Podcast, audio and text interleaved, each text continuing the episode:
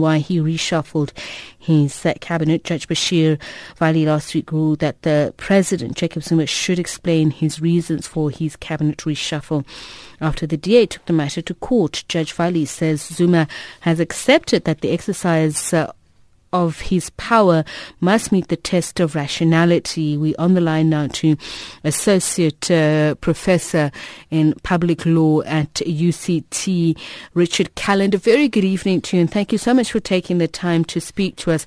Perhaps let's just go to the understanding of the rationality test first before we come to the reasons and the background of the facts.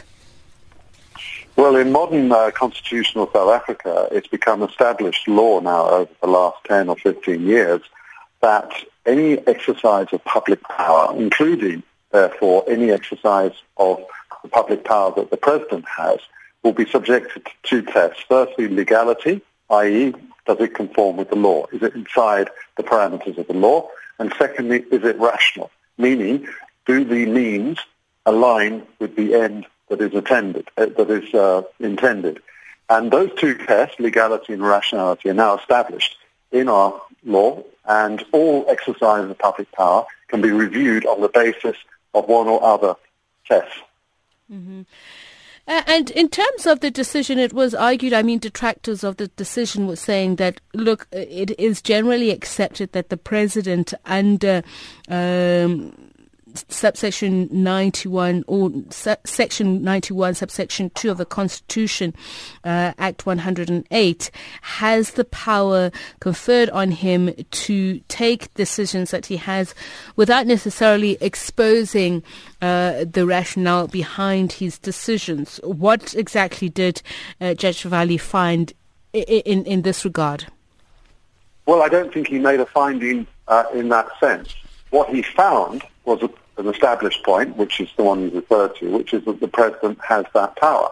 There's no debate here. There's no argument. It's absolutely clear that the president has the power to uh, appoint his cabinet ministers. And uh, in terms of a spectrum of, of legal and political, this falls very much at the end, the political end of the spectrum, I would argue so. And I think in general, this is an area of decision making that the courts would be in general very reluctant to enter into. They would acknowledge that this is a highly political act when the president chooses his cabinet. However, it is nonetheless an exercise of public power, and as I said earlier, it therefore has to be both legal uh, and rational. And the question here is, um, what the, the, judge was really saying was, in order to uh, look at the rationality of it, we have to see both the record and the reasons for the decision.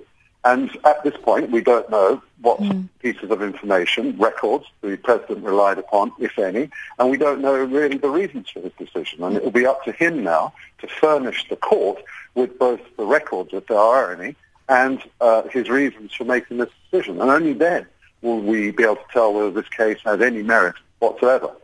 So when they say the executive power to appoint or dismiss ministers and deputy ministers is wide ranging but is not as unfettered as its predecessor, the royal prerogative, what exactly does it mean? What is the royal prerogative? Well, the royal prerogative is really a reference to kind of the old days and, and Westminster parliamentary type systems of government um, where uh, the Prime Minister, President, the head of government really had a completely unfettered power to choose his or her cabinet, and there would be absolutely no question of any review. Uh, the constitutional order in South Africa has said something very different. It said that every exercise of public power, however big, however small, must be subjected to this two-part test, legality uh, and rationality. However, the way in which those tests are applied will vary and depend on context uh, and on the particular situation. And as I say, when a decision is taken around uh, who is in the cabinet uh, and who is excluded from the cabinet, the court is likely to uh, recognize that that's a highly political decision. And quite frankly, Khadija, if the president was to simply say, well, actually my only reason is because I preferred X to Y and that's my political judgment, that would probably be enough. Um, interestingly, in that statement, you may remember that close to midnight statement back on the 30th March that many mm-hmm. of us who are interested in politics in this country stayed up late for. Um, there was a line about bringing new youthfulness and vigor into the cabinet, but there was also a line about bringing more effectiveness uh, into the cabinet. Now, it, it, could be that there is just a little uh, glimmer of hope here for the applicants, the DA, that they could attach to that reason uh, efficiency, um, a rationality test that would say that the removal of Pravin Gordhan has made the cabinet and the government less effective because of the impact it's had on the economy, the downgrade, the rating agencies, and so on. But I still think at this stage, this is a very speculative piece of litigation. And I'd imagine that following on on that train of thought, we'd go back to the purpose of the Rule of 53. Uh, it's spoken about there just in terms of its tool it's tool for review, but it, it touches on the private citizen and how it manifests in terms of there being um, unduly uh, affected adversely or benefiting them. Does it make a pronouncement, though, in, in what ultimately uh, does Rule 53 prescribes in the sense?